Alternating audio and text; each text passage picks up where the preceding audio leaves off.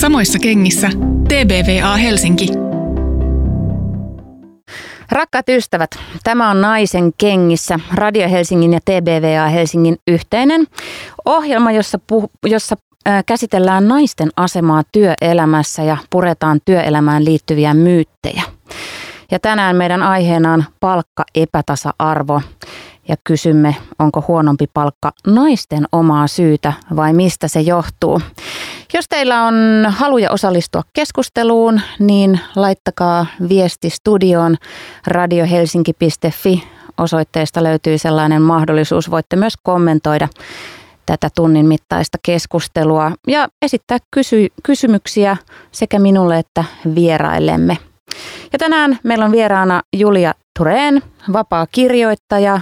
Julia pitää sellaista Julia Ihminen nimistä blogia. Tervetuloa Julia. Kiitos. Ja toisena vieraana Atte Rytkönen, Suomen yrittäjien asiantuntija.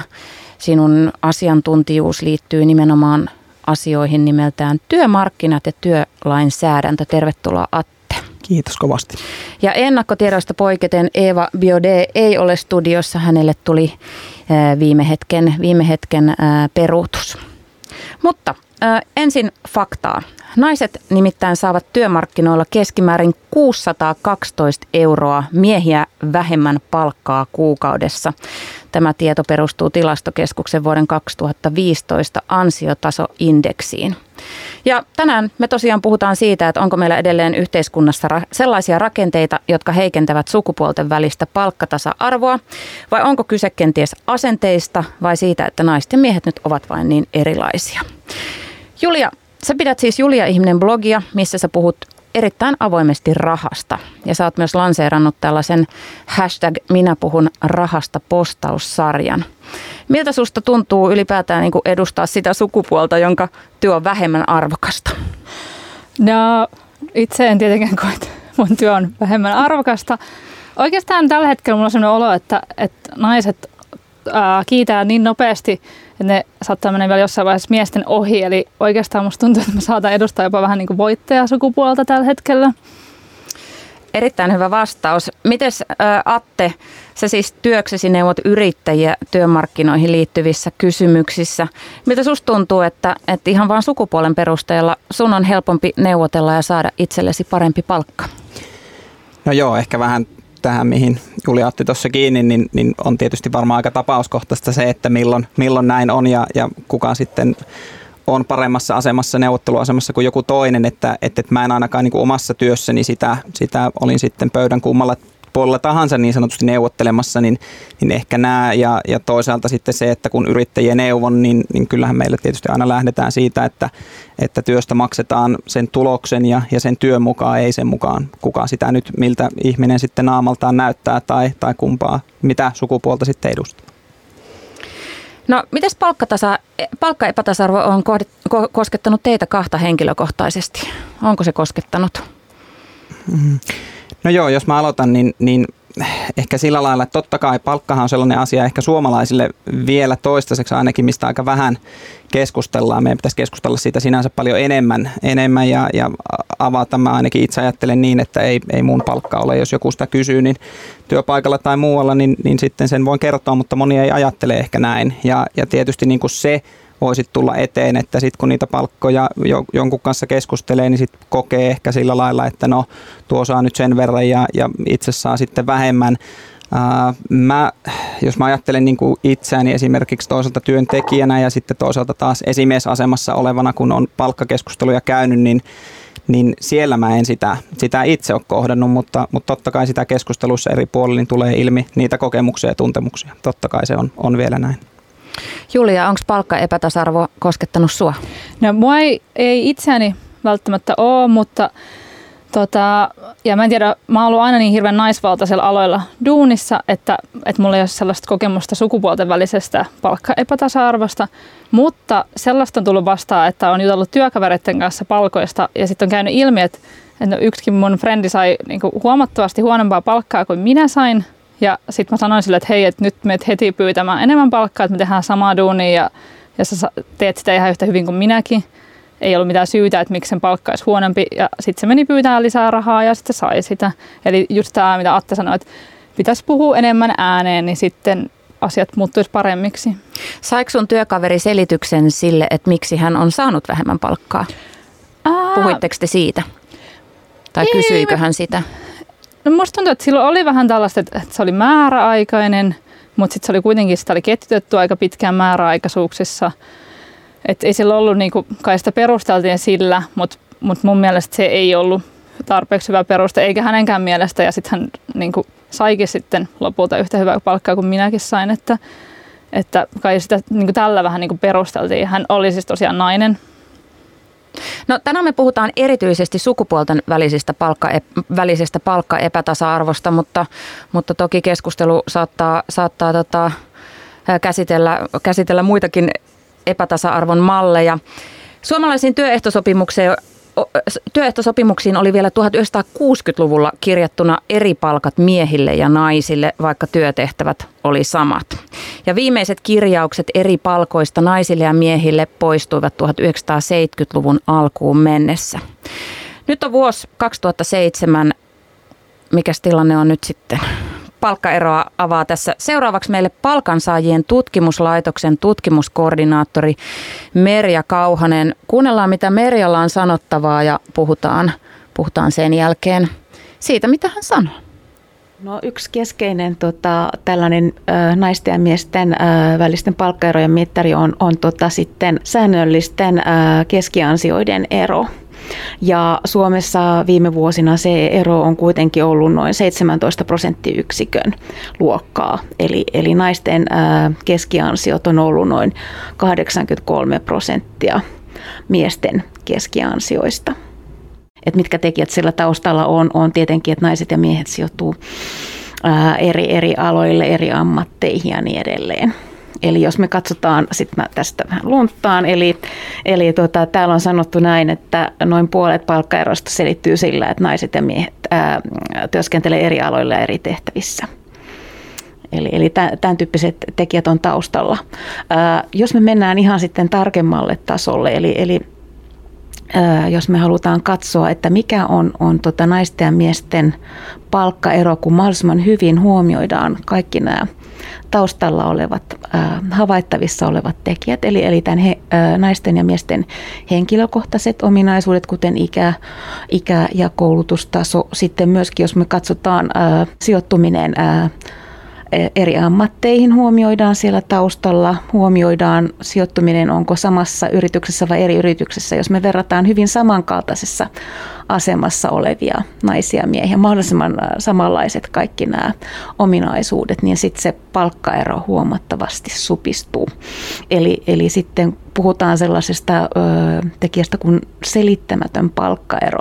Eli kun kaikki tekijät taustalla otetaan huomioon, niin se on sitten enää muutaman prosentin luokkaa. Eli, eli meillä on edelleenkin hyvin, hyvin tuota, näin jakautuneet työmarkkinat niin siihen, että minkälaisille ammattialoille naiset, naiset tota, sitten sijoittuu. Eli täällä on niin ihan koulutusvalinnoista lähtien, eli, eli meillä todellakaan, niin jos katsotaan ihan sitä kehitystä yli ajan, niin, niin edelleen sitä kaventumista ei ole niin kauheasti tapahtunut. Edelleen, edelleen meillä on todella, todella jakautuneet työmarkkinat. Ja yksi mielenkiintoinen tekijä, tietysti jos katsotaan naisten ja miesten palkkaeroa, on, että tämä keskimäärin tämä palkkaero, kun ei huomioida näitä taustatekijöitä, on, on niinkin suuri. Ja täytyy muistaa, että meillä naiset tällä hetkellä on jo koulutettu, koulutetumpia kuin miehet. Eri korkeasteen koulutetusta, siis naisia, naisilla korkeasteen koulutuksen tutkinnon suorittaneita on 36 prosenttia ja miehillä se on alle 30 prosenttia. Eli naiset on kuitenkin jo tällä nykypäivänä koulutetumpia kuin miehet, mutta silti, silti tämä ero on olemassa. Eli näin siis palkansaajien tutkimuslaitoksen tutkimuskoordinaattori Merja Kauhanen. Tilastokeskuksen mukaan naisten keskiansio vuonna 2016 oli 3077 euroa. Ja se on 17 prosenttia pienempi kuin miehillä.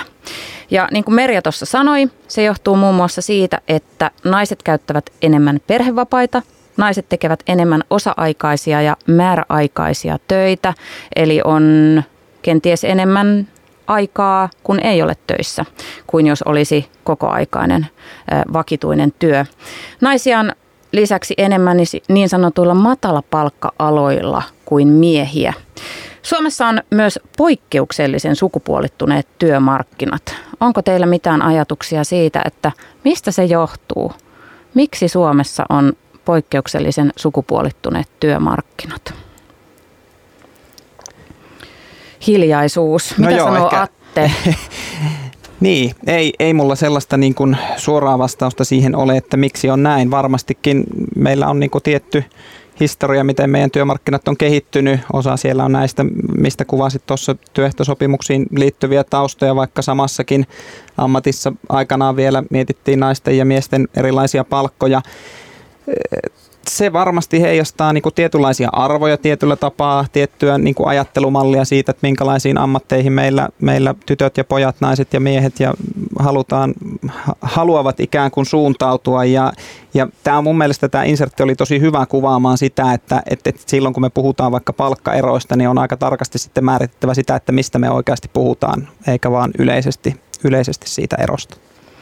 Onko sinulla Julia mitään ajatusta siitä, että miksi meillä on niin suku, voimakkaasti sukupuolittuneet työmarkkinat? Mä, mä, niin kuin, mä pidän sitä suorastaan niin kuin vähän kummallisena, koska mä oon jotenkin tottunut siihen, että Suomea on pidetty hyvän tasa-arvoisena maana. Me ollaan niin kuin, ollaanko me nyt tokamaa, jos naiset on saanut äänestää ja meillä on ollut naispresidentti ja meidän, niin kuin, mä oon käsittänyt ää, historiaa lukeneena, että että Suomessa on ollut niin, niin, kuin, kur, niin paljon kurjuutta ja niin kovaa, että, että naisetkin ovat joutuneet töihin pellolle aina, niin, niin musta tuntuu, että naiset ovat olleet niin kuin historiassa tasa-arvoisemmassa asemassa kuin monessa muussa maassa.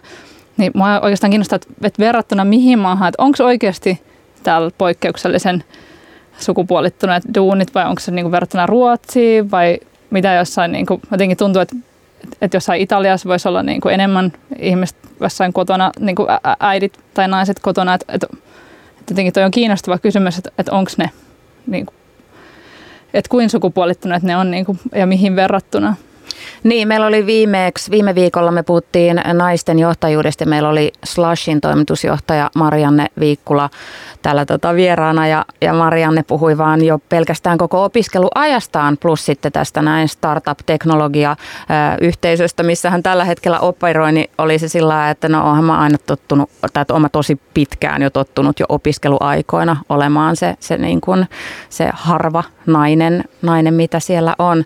Mutta kyllähän tekninen ala on Suomessa miesten ala ja esimerkiksi hoiva-ala on naisten ala. Ja tämmöisiä teorioita on, että koska tekninen ala on tuottava tai ainakin potentiaalisesti tuottava, niin siellä voi sen takia maksaa isompia liksoja. Ja sitten hoiva-ala taas on kaikkea muuta kuin tuottava, niin siksi siellä voidaan pitää matalia liksoja. Tämmöinen on joku teoria, mutta en mä tiedä sitten onko se myöskään niin, koska silti noidenkin alojen sisällä on iso niin kuin epätasa-arvo. Esimerkiksi nämä on tilastokeskuksen palkkarakennetilastoista. Sähköasentaja, jos me ajatellaan, että sähköasentaja operoi teknisellä alalla, joka on miesten ala, niin mies saa 3176 euroa kuussa, nainen 2552 euroa kuussa. Ja sitten taas sairaanhoitaja, jos hoivaalla on naisten ala, niin, niin tota, mies saa 3253 euroa kuussa, nainen 3008 euroa kuussa. Mitä tästä pitäisi ajatella? Atte palaa halusta.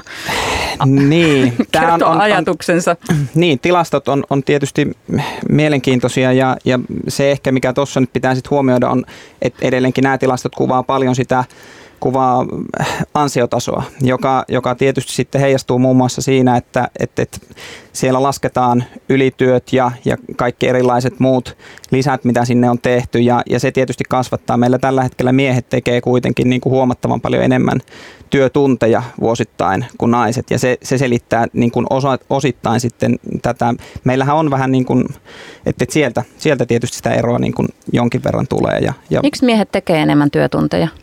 Koska naiset tekee enemmän kotityötunteja ihan tilastollisesti. No tämä on varmaan, varmaan niin kuin yksi, yksi osa siitä, että, että, että meillä on, on sellainen historia, että miehet tietysti tekee paljon enemmän vielä, vielä niin koko aikatyötä kuin esimerkiksi osa-aikatyötä naiset. naiset että, että siinä, siinä on tietysti yksi selittävä tekijä. Mutta tuosta mä kelasin just tätä, vaikka tätä sähköasentajan juttua, että juttelin tänään sellaisen, äh, on semmoinen Facebook-ryhmä kuin Naisyrittäjät, siellä on 40 000 naista ja juttelin sen naisyrittäjien äh, ylläpitäjän kanssa, niin se sanoi, että, että yksi semmoinen niin krooninen ongelma, mitä se on niin kuin yhdeksän vuoden aikana huomannut, on se, että naiset ei osaa hinnoitella itseään tarpeeksi korkealle. Että miehet pyytää samasta duunista huomattavasti enemmän. Naiset jotenkin, ne vaan niin kuin, että en kehtaa pyytää, että en, ei, ei kukaan nyt kuitenkaan maksaisi. Että, että tällaista niin kuin, että nyt on tietenkin kuulostaa vähän syyllistävältä, mutta tämä oli siis hänen mielipiteensä.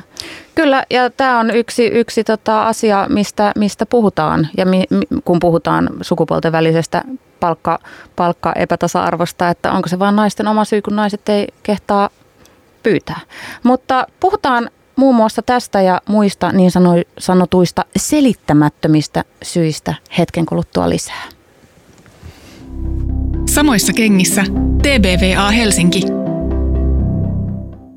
Tämä on tosiaan Radio Helsingin ja TBVA Helsingin yhteinen Naisen kengissä radio-ohjelma ja tänään me puhutaan palkka epätasa-arvosta. Vieraana on Suomen yrittäjien Atte Rytkönen ja Julia Ihminen blogin Julia Tureen. Ja sinä voit osallistua keskusteluun laittamalla nyt suoran lähetyksen aikana viestejä äh, studioon radiohelsinki.fi osoitteessa. Ja tietysti myös Twitterissä voi osallistua keskusteluun sekä ohjelman aikana että sen jälkeen. Hashtag on naisen kengissä. Ja tuota noin niin, äh, filosofian tohtori ja hankkenin tutkija Paula Koskinen Sandberg sanoo Image-lehdessä, että kun Suomessa puhutaan naisen eurosta, toiset puhuvat aidasta ja toiset aidan seipäistä. Samasta työstä naisen euro on noin 95 senttiä. Ei toki aivan sama, mutta edes sinne päin. Kun seura- eh, seuraavaksi sanotaan, että oma vika naiset, kun valitsette matalapalkkaisen alan. Julia ja Atte, onko tämä puhe naisen eurosta vain myytti, joka sekoittaa koko keskustelua palkkatasa-arvosta?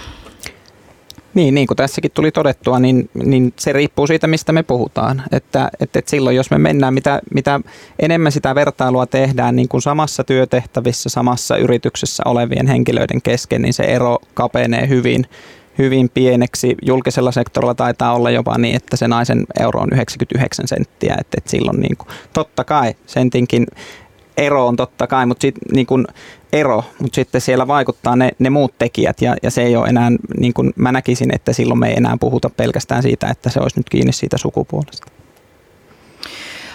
Otetaan muutama kommentti. Tuota noin niin, meillä on tullut viestejä studioon. Saatte kommentoida, mitä mieleen tulee. Täällä on tämmöinen viesti kun, että miehet vaan on niin paljon helpompia, eivätkä valita joka asiasta, joten heitä halutaan palkata paremmin. Upeeta. Just näin.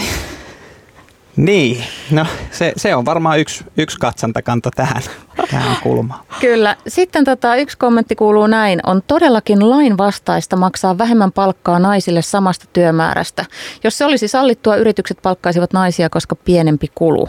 Myös korkeakoulutus ei tarkoita korkeaa palkkaa, koska riippuu alasta, miten paljon sitä saa. Herättääkö ajatuksia? Niin meidän lainsäädäntö on hyvin yksiselitteinen sen suhteen, että, että se sukupuoli, kuten ei ihonväri tai mikään muukaan voi olla peruste sille, sille palkan erolle, että, että siinä mielessä tietysti tämä kommentti osuu ihan, ihan oikein.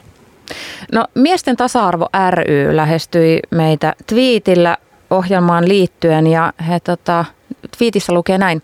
Myyttien toistelua. Samasta työstä saa saman palkan. Palkkasyrjintää ei onneksi juuri esiinny. Eri aloilla, erilaisissa tehtävissä ja eri pituisia päiviä tekevillä ansiot voivat tietysti olla erilaisia. Se ei riipu sukupuolesta. Onko faktaa? No siis niin kuin saattaa olla hyvinkin faktaa, mutta mun mielestä lähtee niin kuin vähän laajemmalta malta skaalata tätä koko homma. Että, siis se, mitä mä äsken sanoin, että naiset tekevät enemmän kotitöitä, niin se on ongelmallista, koska kotitöistähän ei Suomessa mitään makseta tai missään muuallakaan maailmaa kauheasti. Niin sitten kun on tällainen asenne, että naiset diilaa sen koko kodin, niin miehillä, se, e, etenkin tutkitusti sen jälkeen kun ihmiset saa lapsia, niin naiset alkaa tehdä enemmän duunia himassa ja miehillä on mahdollisuus tehdä enemmän töitä työpaikallaan. Ja ja myös tutkitusti sen jälkeen miehet tekevät niin kuin entistä enemmän töitä, kun tulee niitä lapsia, koska tietenkin tarvitaan rahaa. Ja sitten niin kuin, että tämä on niin kuin, ikään kuin tulee mun mielestä paljon laajemmalta kuin vaan siitä, että, että jos me niin kuin vaan siitä niin kuin yhdestä, että niin kuin, saako tästä yhdestä työstä kuinka paljon palkkaa, kun se on niin kuin suurempi se koko kysymys, että, niin kuin, että miten, mitä on totuttu siihen, että miten miehet ja naiset yhteiskunnassa tekee. Miksi naiset tekee enemmän kotitöitä? Onko meillä, meillä tota noin vastausta siihen? No siihen kun olisi vastaus, niin olisin todella, todella tyytyväinen. onko edes mitään valistuneita arvauksia? Mun mielestä on vaan, että on totuttu tekemään näin.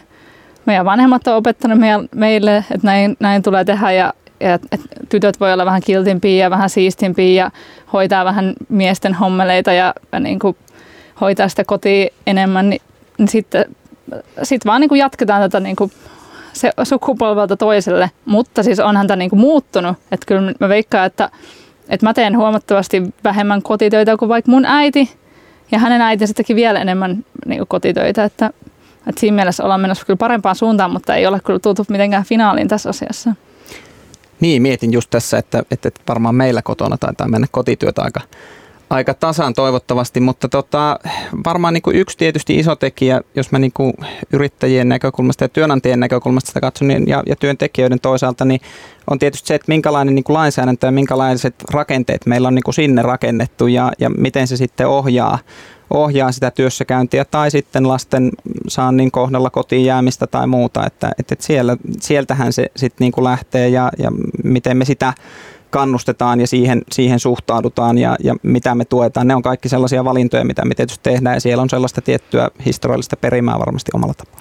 Puhutaan perhevapaiden jakautumisesta vähän myöhemmin lisää, koska se on tosi mielenkiintoinen, mielenkiintoinen aihe, mutta, mutta mennään tuohon Julia, sä avasit keskustelun siitä, että naisyrittäjät ryhmässä keskusteltiin siitä, että naiset ei vaan, ei vaan välttämättä tohdi pyytää niin isoa palkkaa kuin, kuin miehet.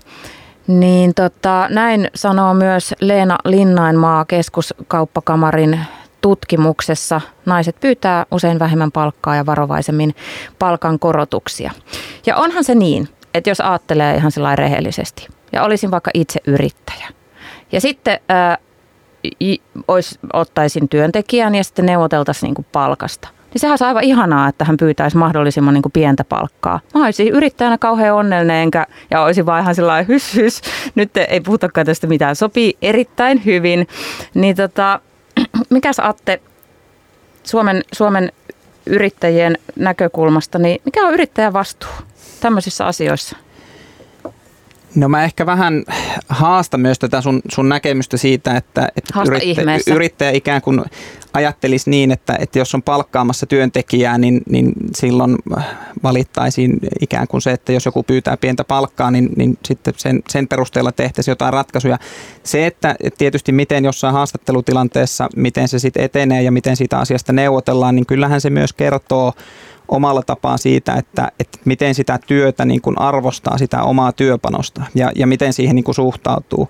Ja, ja jos on osaava, yrittäjä haluaa ennen kaikkea palkata aina niin kuin osaavan tekijän ja sitten totta kai lasketaan siihen, että että että minkälainen kustannus siitä ehkä tulee ja, ja mitä se sitten tuottaa ja, ja lähdetään niin kuin sitä kautta sitä miettimään, mutta, mutta mä väitän, että, että varsinkin sit jos puhutaan niin kuin asiantuntijatehtävistä tai muista, niin niin se, että et, et kukaan ei välttämättä siinä työhaastattelutilanteessa kyllä sillä pääse kovin pitkälle, että miettii sitä palkkapyyntöään kovasti niin kuin alaspäin.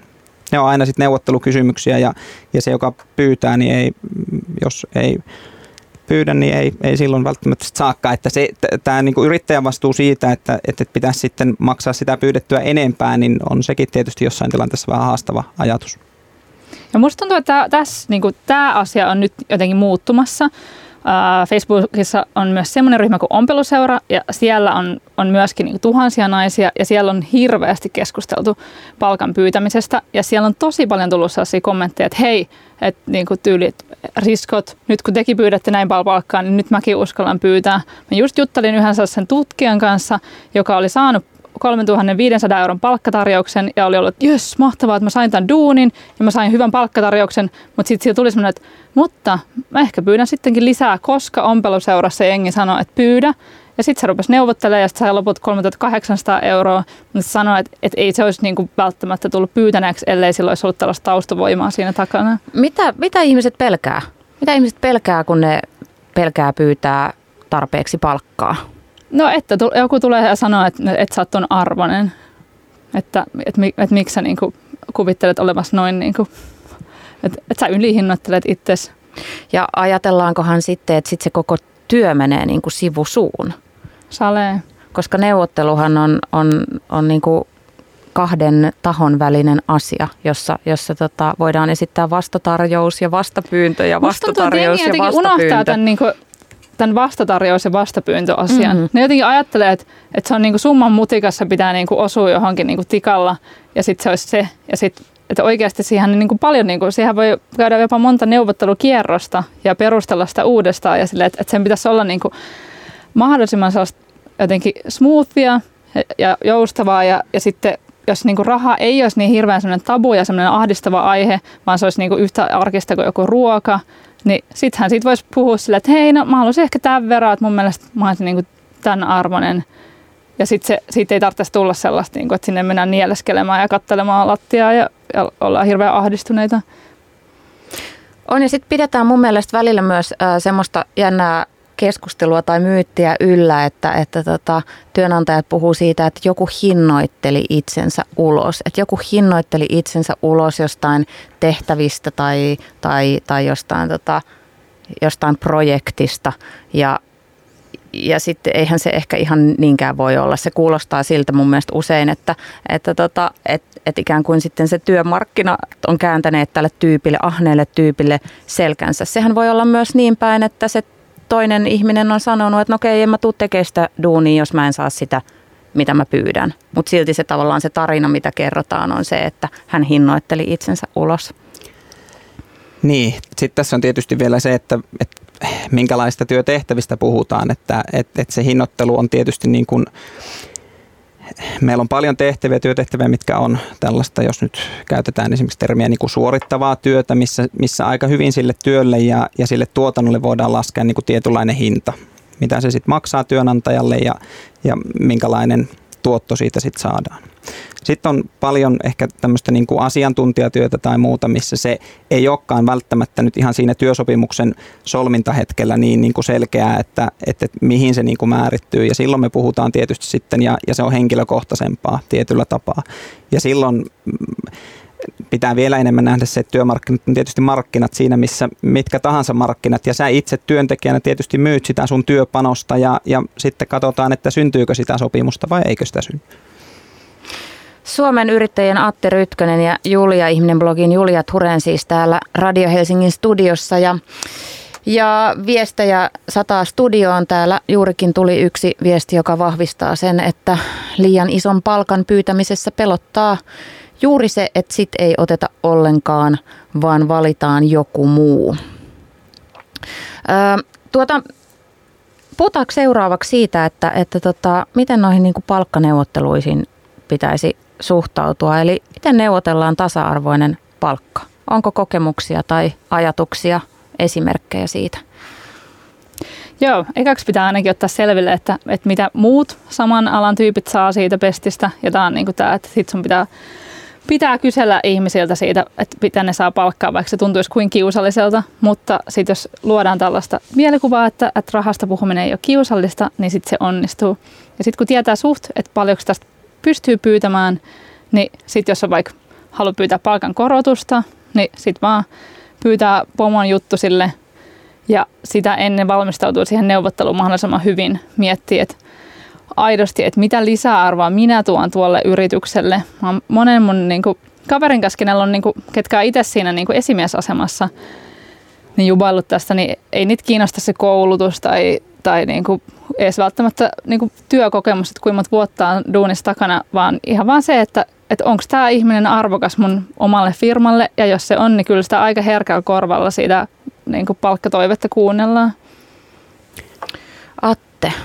Joo, kyllä nämä kuulostaa niin kuin ihan samanlaisilta ajatuksilta, mitä itsellä tavallaan on. Että tietysti silloin, kun riippuu vähän siitäkin, että puhutaanko nyt niin työhaastattelutilanteesta, missä neuvotellaan siitä palkasta vai sitten sen työsuhteen aikana palkan korotuksesta ja, ja, ja palkan korotuksen osalta tietysti niin kuin itse ajattelen niin työntekijänä kuin sitten esimiehenä, että, että jollainhan se pitää ensinnäkin perustella. Se, se vaan, että joku nyt haluaa lisää palkkaa, niin, niin se ei ole tietenkään niin kuin mikään, mikään peruste sille, vaan, vaan sitten, että, että onko sitten se oma kokemus kehittynyt, onko osaaminen kehittynyt, onko työtehtävät jollain tavalla muuttunut siinä ajan kuluessa, miten sitä, vähän niin kuin Julia sanoi, että miten sitä lisäarvoa sitten tuottaa ja, ja onko sitten vastuut lisääntynyt ja, ja ennen kaikkea se, niin kuin, että kun sen pystyy perustelemaan itselle, niin sitten se on tietysti helpompi perustella sinne, sinne niin sanotusti vastapuolelle. Mitä te ajattelette siitä, onko se uhka vai mahdollisuus ja miten siihen pitäisi suhtautua, jos rekrytointi-ilmoituksessa tai työpaikka-ilmoituksessa pyydetään laittamaan CVn ja hakemuksen mukana myös palkkatoive? Kannattaako laittaa yläkanttiin vai alakanttiin vai pitääkö siinä vaiheessa jo tietää? Yläkanttiin totta kai, tietenkin. Niin, no ehkä näin niin kuin itse jos ajattelen, niin ennemmin tietysti laittaisin sitten varmaan yläkanttiin sinänsä kuin, kuin alakanttiin, mutta totta kai niin kuin realistinen pitää olla ja siinäkin tilanteessa se pitää jollain tavalla pystyä perustelemaan se toive. Mitä te ajattelette tämmöisestä niin kuin oppirahojen maksamisesta?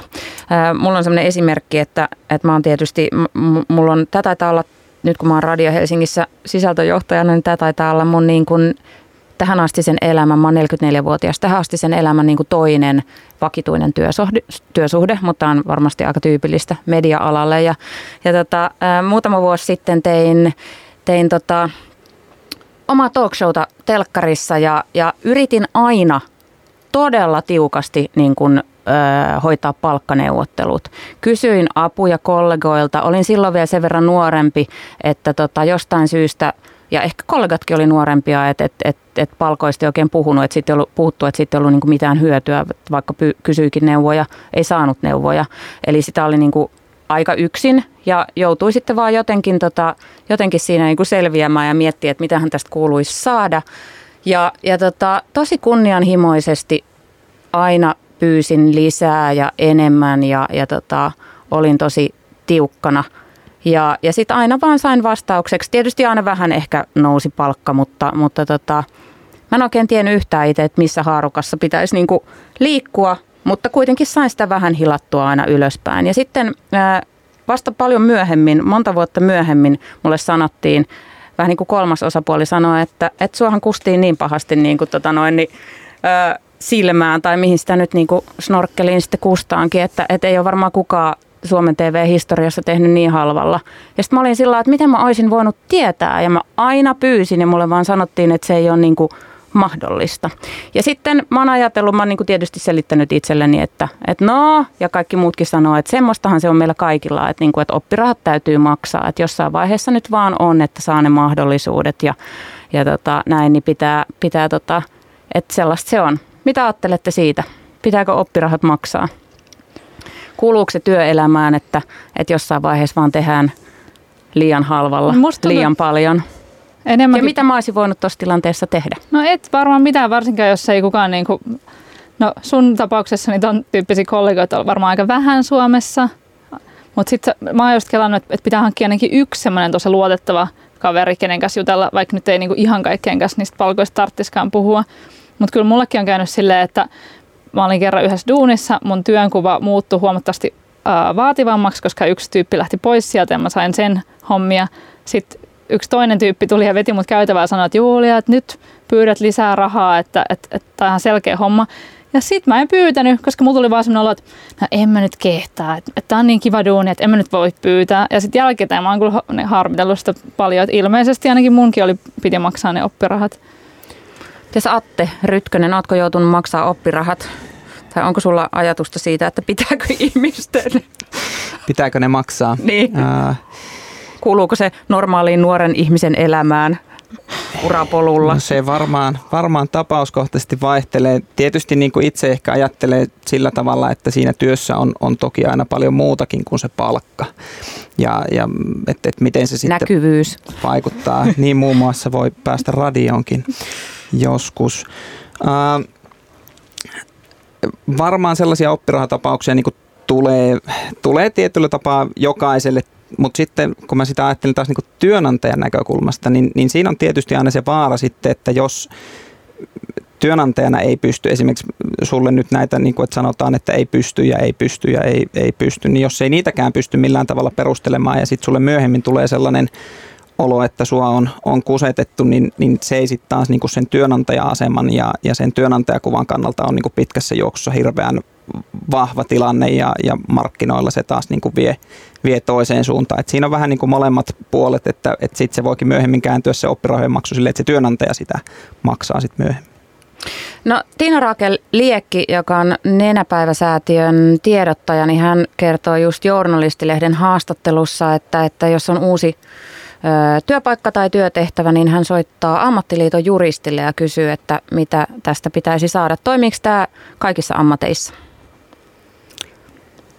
No meillä on tietysti aloja, missä on kattavat työehtosopimukset ja meidän yleissitovuusjärjestelmän kautta ne sitten, sitten tietysti tulee laajasti sovellettavaksi. Ja silloin, jos tämmöisiä palkkataulukoita on, niin ne totta kai antaa niin kuin tietynlaisen pohjan, pohjan sille, sille, mistä sitten esimerkiksi sitä omaa pyyntöä voi nyt työntekijänä lähteä haarukoimaan ja totta kai taas työnantajana sitten, että mihin se, se palkka sitten asettuu, että että totta kai näin voi toimia, mutta ei se tietenkään kaikkialla toimi, että, että sitten on aloja, missä tämmöisiä ei ole ja, ja tota, sitten se pitää myöskin aina sit suhteuttaa kuitenkin siihen osaamiseen ja, ja siihen tekemiseen. Ja sitten tämmöisen niin työnantajan omaa, omaa tuntoa ehkä tietyllä tapaa kannattaa myös käyttää hyväksi. Musta oli hyvä esimerkki nytten öö, yksi tota, naisihminen, me, hän teki meille täällä Radio Helsingissä yhden sellaisen tietyn työn ja, ja tota, kysy, puhuttiin, ruvettiin puhumaan sitten siitä palkkiosta, niin hän sanoi, että, että, että, tota, että, että mitä on viimeksi maksettu miehelle tästä, että haluan sen tai enemmän. Niin silloinhan ei tulisi mieleenkään tavallaan kusettaa. Ymmärrättekö mitä mm-hmm, tarkoitan? Mm-hmm. Aika hyvä. Mä otan tuon käyttöön. Joo, kyllä. Hei, äh, täällä muutamia kommentteja. Äh, mä kysyn teidän kommenttia tämmöiseen, kun väitetään, että naiset hakeutuvat aloille, jossa on matalampi palkkataso. Tänään on myös tullut Perus Virtanen nimiseltä Twitter-nimimerkiltä viesti, miksei naiset mene parempi palkkaisiin töihin, tyhmiäkö ne on? Tämä on samansuuntainen, mutta tämä jatkuu tämä studion tullut kommentti. Eikö keskustelua tulisi siten käydä eri alojen tehtävien palkkasuhteista? Esimerkiksi insinöörin ja sairaanhoitajan tutkinnon taustalla on samantasoinen ammattikorkeakoulututkinto, mutta sairaanhoitajat tienaavat vähemmän. Miksi? No se on hyvä kysymys varmasti, eikä mulla siihen ole, vastausta, mutta tietysti jos me ajatellaan niin kuin jakaumaa siitä, että naisista noin puolet, ensinnäkin pikkasen alle puolet työskentelee julkisen sektorin tehtävissä.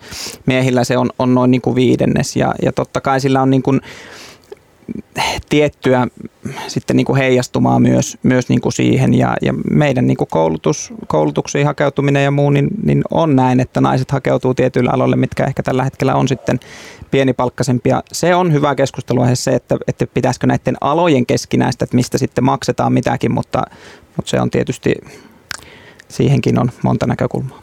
Eli johtaako jäljet myös osittain johonkin opinnon ohjaukseen?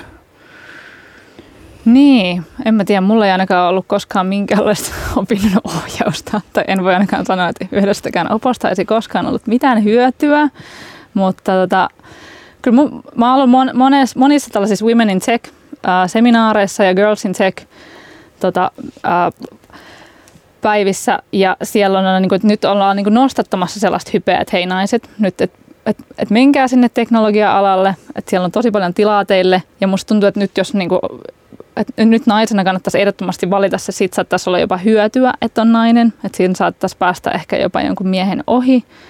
Et siinä mielessä niin kuin tällaisia asenne, asennejuttuja pitäisi kyllä todellakin muuttaa tässä ja nyt sitä ollaan hyvää vauhtia tekemässä myös, että musta tuntuu, että ollaan menossa oikeaan suuntaan. No vielä tästä rahasta, rahasta puhumisesta. Julia, sä oot siis puhunut ja kirjoittanut palkoistasi erittäin avoimesti omassa blogissasi. Millaista palautetta oot saanut? Niin omituiset kun se kuulostaa, niin ihan sairaan positiivista. Mä en muista, että olisiko mä sanonut niin yhtäkään sellaista kommenttia, mikä olisi niin mitenkään ollut negatiivinen. Musta tuntuu, että se johtuu siitä, että mä aina disclaimailen niitä mun postauksia, että jos mä sanon, niin kuin, että, että näin paljon mä saan palkkaa tai näin, että näin mä säästin 10 tonnin vuodessa, niin sitten mä aina niin kuin sanon siihen perään, että, että, mutta mulla on niin kuin aika, tällä hetkellä niin kuin, mä oon tosi etuoikeutussa asemassa. Mä esimerkiksi elän parisuhteessa ja se tarkoittaa sitä, että mulla on hirveästi halvemmat asumiskulut ja elämiskulut ja mulla on niin monta tällaista palikkaa kohdallaan, mitkä helpottaa niin tällaista rahan säästämistä. Ja se, että, että mä oon korkeasti koulutettu, niin johtuu varmasti hyvin paljon siitä, että mulla on niin vanhemmat on korkeasti koulutettu ja, ja tälleen, että, että, että, että musta tuntuu, että hyvä palaute johtuu paljon siitä, että, että ei niin kuin lähde rich playnaamaan yhtään kenellekään mitään, että, että hei köyhät siellä, että pitäisi tehdä näin ja näin ja sitten olisitte yhtä hyviä kuin minä olen. No, avoimuus palkoista vaikuttaa työilmapiiriin, hyvinvointiin, sitoutumiseen ja suoritukseen, näin sanotaan. Onko se teidän kokemuksen perusteella näin? Tai uskotteko, että se on niin? Atte empii. Ei, mä väitän, että pitkässä juoksussa näin varmasti on. on ja, ja tota, se, että kun niistä uskalletaan puhua keskenään henkilöt ja, ja ihmiset sitten, niin se, se tuo sitä avoimuutta ja se, se vaikuttaa. Mutta sitten on totta kai niitä tilanteita, missä joku kertoo, että no mä saan tämän verran ja sitten itse saa tietyn verran, niin, niin sanotaan näin, että se hetkellisesti voi sitä työhyvinvointia ikään kuin heikentää, kun, kun sitä miettii, mutta sittenhän sitä voi lähteä sieltä ja pitääkin lähteä sitten parantamaan. Pitkässä juoksussa näin varmasti on. No pitäisikö meidän nyt näyttää sitten esimerkkiä ja kertoa palkkaamme? Oletteko valmiita sellaiseen? Minä saan Radio Helsingin sisältöjohtajana 5000 euroa kuukaudessa. Tota, mä oon nyt, mä oon nyt jäänyt just niinku kuukausi sitten freelanceriksi. Tota, mm, mun kuukausitulot tulee niinku vaihtelemaan ihan älyttömästi.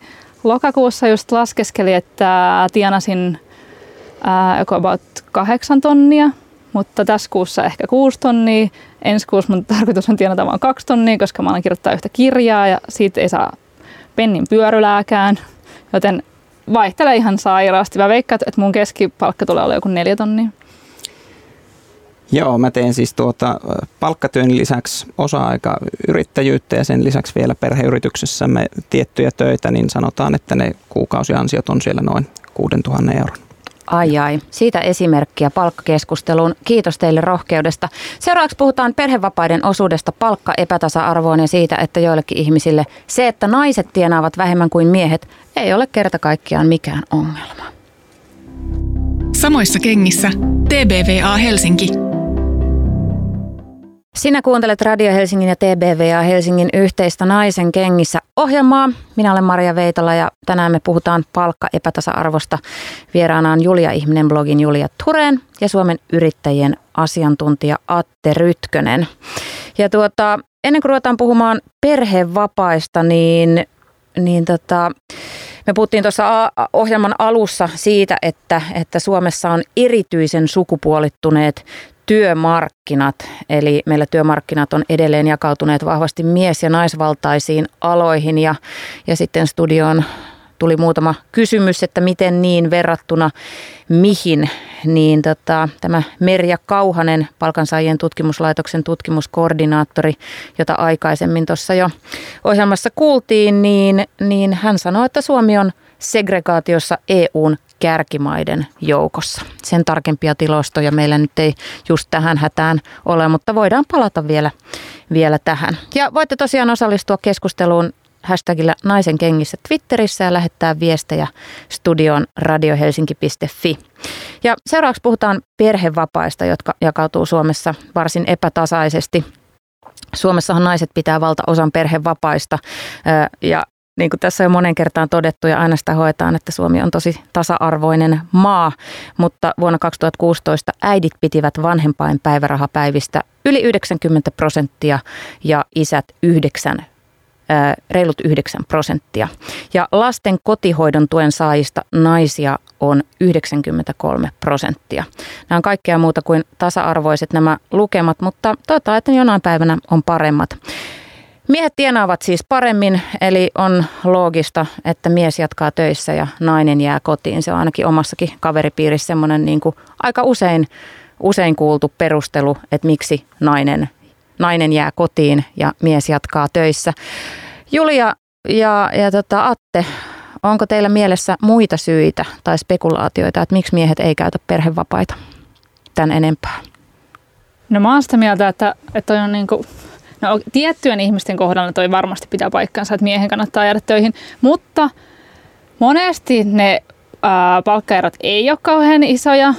Ää, Suomessa on niin myös tutkitusti ihmisillä on tai pariskunnat, niin niillä on aika usein samantasoinen koulutus, mikä tarkoittaa sitä, että, että luultavasti niillä on suht samankokoinen palkka. Et musta tuntuu, että toi palkka-asia, että, että en, jää, en jää kotiin hoitamaan lasta sen, niin sen takia, että mulla on isompi palkka kuin vaimolla, niin se on kyllä vähän semmoinen tekosyy. Ja siihen, tai että et sulla on niinku, eikä sulla ole yhdeksän kuukautta aikaa säästää rahaa silloin, kun se nainen on raskaana. Sitten sen jälkeen sulla on yhdeksän kuukautta aikaa, kun se säästää rahaa, kun se nainen on himassa hoitamasta lasta ja sitten tulee tämä hoitovapaa-jakso, että how about niin kuin vähän säästäisit rahaa ja sitten sen jälkeen niin kuin pystyisit hetki aikaa olemaan himassa ilman, että, että se raha olisi se ykkösprioriteetti eikä se perhe. No mitä ne muut syyt voi olla? Mitä sanoo Atte? Onko meillä esimerkiksi ö, kyse asenteista? Onko miehet vaan sitä mieltä, että, että tota, koti-isyys ei ole vaihtoehto?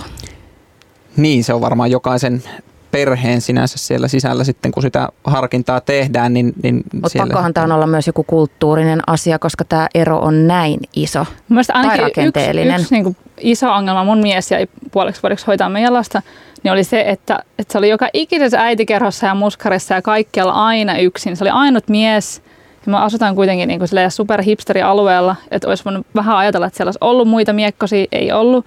Ja vaikka en nyt usko mitenkään mekana niin sukupuolten väliseen eroon, niin olisi nyt varmasti halunnut niin edes muutaman toisen isän kaverikseen, että, että on silleen itseään ruokkiva hommeli, että, että sitten kun niin kuin kaverit ei jää, niin sitten ei itsekään tee mieli jäädä, koska mun mielestä äitiyslomalla oli ihan sairaan kiva, mutta se johtui siitä, että mulla oli niin paljon kavereita äitiyslomalla. Mutta sitten jos on yksikseen tuolla jossain puistossa, niin eihän se nyt ole kivaa, kuka sitten sinne haluaa jäädä himaa hengailemaan yksikseen. Niin kyllä nämä varmaan ihan oikean suuntaisia havaintoja siitä on, että miksi, miksi näin on, että siellä tiettyjä asenteisiin se varmaan niin kuin sitten pitkälle menee. Että. Niin ja harva haluaa tuntea itseään friikiksi. Se on tietysti ihan ymmärrettävää. No Suomen hallitushan toteuttaa vuonna 2019 perhevapaa-uudistuksen. Se pyrkii tasa-arvoisempaan perhevapaiden jakamiseen. Atte ja Julia, minkälainen tämän mallin pitäisi olla, että se ihan oikeasti toimii?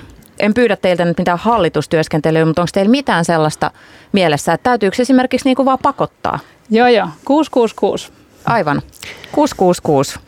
No joo, mä en ehkä itse, itse ihan tuohon 666-malliin usko. Ja, ja tietysti niin kun se lähtökohta pitää olla se, että, että me yleisesti me haetaan sitä, että miten me voidaan naisten työmarkkina-asemaa sillä uudistuksella parantaa ja, ja lähteä niin kuin siitä, että miten ne sitten ne vapaat jakautuu tasaisemmin. Toisaalta sitten taas se, että että lähdettäisiin niin kuin kovasti kiintiöimään, niin, niin sitten mä en, en ihan täysin usko siihenkään, mutta sitä järjestelmää olisi kyllä syytä uudistaa niin kuin sillä tavalla, että se mahdollistaisi sitten ehkä vähän joustavamman silloin, kun esimerkiksi työpaikoilla voidaan niin kuin jollain tavalla sopia siitä, että se järjestelmä mahdollistaa sen, että niitä perhevapaa, vanhempapäiviä esimerkiksi käytetään vähän joustavammin, jolloin pystytään paremmin yhdistämään sitä kotonaoloa ja, ja perheen perheen työelämän yhteensovittamista. Toi on ihan tuhannen tosi. Mä just juttelin yhden Mimmin kanssa, ketä oli tehnyt silleen, että oli vanhempainvapaalla, se oli ollut kolme päivää duunissa ja se mies oli ollut kaksi päivää, ei kun se oli ollut kaksi päivää, mies oli kolme päivää duunissa ja sitten niitä, niin kun ne oli hoitanut tälleen tätä lasta. Mielestäni toi kuulosti aivan nerokkaalta. Kummankaan ei tarvitse olla pois työelämästä eikä niin kuin jättäytyä sillä tavalla jälkeen, esimerkiksi just juurikin palkkakehityksessä, mutta sitten molemmat sai olla kotona, koska myös se tässä keskustelussa unohdetaan usein se, että se kotona oleminen on sairaan kivaa ja niin kuin monen mielestä tosi niin kuin mukavaa ja lepposaa ja sit sitä pitäisi brändätä myös niin kuin miehille paremmaksi, että se on oikeasti ihan hauskaa hommaa. Joo, toi kuulostaa erittäin hyvältä. Tuohon tohon tota voisin itsekin lähteä. Hei, äh, ihan hetken kuluttua me joudutaan lopettelemaan, mutta äh, viestistudioon on tullut tällainen Naisen kengissä alkulähetyksen asiantuntijalausunnossa puhuttiin selittämättömästä palkkaerosta sukupuolten välillä samaa tehtävää tarkastellessa. Voisitteko avata tätä, mistä tämä selittämätön ero teidän mielestänne johtuu? Atte. Niin, tässä viitattaneen todennäköisesti siihen, että niin kuin siinä insertissä oli, niin, niin sitä voidaan ensinnäkin sitä eroa selittää näillä toimialajakaumilla, toisaalta voidaan sitten näillä niin kuin työtuntien määrällä, mutta sitten siellä on tietysti paljon sellaista, mikä ei liity pelkästään niin kuin eri sukupuoliin, vaan ihmisiä ylipäätään, että siellä on koulutustausta, tai siis koulutukseen liittyviin, kokemuksiin liittyviä eroja, ja yksi varmasti näistä niin kuin selittämättömistä tekijöistä on osaltaan myös se, mikä liittyy näihin perhevapaisiin, että, että sillä aikaa siinä työuran alkuvaiheessa, kun, kun miehet ikään kuin luo sitä työuraa ja, ja menee niin kuin eteenpäin, niin silloin jos naisille tulee niitä poissaoloja sieltä sen perheelämän takia, niin, niin se tietysti sit vaikuttaa niin kuin pidemmällä juoksulla. Ja se on yksi näistä se, niin sanotuista selittämättömistä tekijöistä. Ja sitten naisia palkataan määräaikaisiksi sen takia, että pelätään, että ne jää sinne himaan. Ja sitten määräaikaisuuksilla on hirveästi vaikeampi neuvotella sitä palkkaa korkeammaksi vaikka oikeastihan niin määräaikaisen pitäisi saada enemmän palkkaa sen takia, että siinä tulee se gappi seuraavan duuniin, joten sun pitäisi niin pärjätä sillä rahalla pidempään. Mitä on, niin kuin, tässä on monta tällaista, niin kuin, monta tällaista ongelmaa. Juurikin näin. Kuulkaas, äh, hyvät vieraat, STTK on teettämän kansalaiskyselyn mukaan vain kolme neljäsosaa suomalaisista kannattaa sukupuolten välisen palkkaeron kaventamista. Mitäpä mieltä olette siitä, että, että tota, ää, neljännes suomalaisista ei pidä palkkaeroa ongelmana. Mistä se voi johtua? No yksi selittävä tekijä tässä varmaan, mä en niin hyvin tunne tuota kyselyä ja tutkimusta, mutta, mutta tavallaan niin kun jos kysytään, että, että kannattaako, niin tietysti se prosentti voi kuulostaa pieneltä, mutta sitten jos taas mennään niin kuin siihen, että ei puhuta niistä ansioeroista, vaan puhutaan niistä palkkaeroista, mitkä pienimmillään voi sitten olla sitä, että se on se sentti, niin, niin silloin tietysti vastaus voisi olla se, että no eihän siellä enää ole niin kuin eroa, jolloin se, se lähtökohta on niin kuin se, että riippuu nyt tietysti vähän, että mihin kysymykseen on sitten ylipäätään kukin tuossa vastannut. No Islannin parlamentti on hyväksynyt lain, joka velvoittaa yksityisen ja julkisen sektorin työnantajat maksamaan naisille ja miehille samaa palkkaa. Ja palkkatasa-arvolle on luotu työmarkkinajärjestöjen yhteisesti sopima malli ja se velvoittaa yli, kaksi, yli 25 hengen yritykset todistamaan, että lakia noudatetaan. Toimisiko tämmöinen Islannin lanseeraama malli Suomessa? Mitä Atte luulet, että miten yritykset suhtautuisivat siihen? Niin, no ensinnäkin tietysti on hyvä muistaa se, että meidän lainsäädäntö lähtee jo siitä, että, että naisille ja miehille maksetaan samaa palkkaa tai sen, sen perusteella ei saa, sukupuolen perusteella ei saa ketään syrjiä. Sen lisäksi meillä on työnantajilla velvoitteet palkkatasa-arvon edistämisestä ja tasa-arvon edistämistä muutenkin työpaikoilla ja, ja meillä on erilaisia velvoitteita siitä, että yrityksissä tietyn henkilömäärän ylittävissä yrityksissä pitää laatia palkkakartoituksia ja, ja ikään kuin sitä kautta sitä asiaa edistää, että, että, että tässä nyt ehkä on tosiaan niin kuin tässä Islannin mallissa erona se, että, että, että siellä sitten haetaan niin tämmöistä todistusta siitä, että näin on, on sitten toimittu ja, ja tota, mä en nyt sellaisenaan ehkä näe sitä ihan niin tarkoituksenmukaisena ratkaisuna Suomeen. Islanti on esimerkiksi työllisyyden ja työttömyyden osalta vähän eri, eri luvuissa kuin me ollaan ja, ja me ei ainakaan kaivata mitään niin kuin sellaisia, sellaista sääntelyä, mikä, mikä sitä työllistämistä jollain tavalla heikentää tai, tai ei siihen kannusta. Että, ja kaikki sellainen byrokratia niin on, on sille puolelle aina myrkkyä. No loppuu vielä ennustus. Kuinka monta vuotta menee siihen, että palkkaerot on Suomessa kurottu umpeen? Mä voin antaa tämmöisen vinkin. Globaalisti nimittäin palkkaerot kasvaa koko ajan ja eron kiinni kuromiseen tulee tämänhetkisten arvioiden mukaan menemään arviolta 217 vuotta. Mutta miten Suomessa tasa-arvon edistyksellisessä maassa?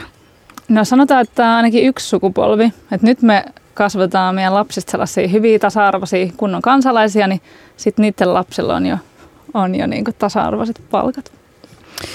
Hyvä. Mitä sanoo Atte? No ehkä mä totean, Syvä, to, syvään. totean vielä, vie, vielä tämä loppuun sen, että se, se on tosiaan, että mistä tavallaan niin eroista me sit puhutaan varmaan siihen, että, että meillä on niin kuin kokonaisuudessaan olisi niin kuin kaikki työssä käyvät naiset, kaikki työssä käyvät miehet ja olisi täysin niin kuin ansiotasossa sama niin kuin tasa-arvo, niin siihen voi, voi hetki mennä, koska se vaatii niiden asenteiden ja koulutussuuntausten ja muun muuttamisen, että, että siihen uskalla sellaista vuosiarviota kyllä antaa. Lämmin kiitos tästä keskustelusta Julia Tureen. Hänet tavoittaa siis Julia Ihminen äh, blogista ja siellä jatkuu myös avoin keskustelu rahasta ja palkas, palkoista. Äh, lämmin kiitos myös Suomen yrittäjien Atte Rytköselle. Kiitos. Kiitoksia. Ja kiitos teille rakkaat kuuntelijat. Jatkakaa keskustelua hashtagillä naisen kengissä sosiaalisessa mediassa ja, ja tuota, voitte myös laittaa edelleen mielipiteitä ja, ja tota, viestejä tänne meidän studioon. Me keräämme niitä kyllä siellä ja kun suunnittelemme seuraavia jat- ja jaksoja, niin otamme, otamme näitä viestejä huomioon. Kiitos TBVA Helsingille rohkeasta ö, radiosarjasta, jota lähditte meidän kanssa toteuttamaan ja Emil Juhanssonille loistavasta taustatoimittamisesta. Samoissa kengissä TBVA Helsinki.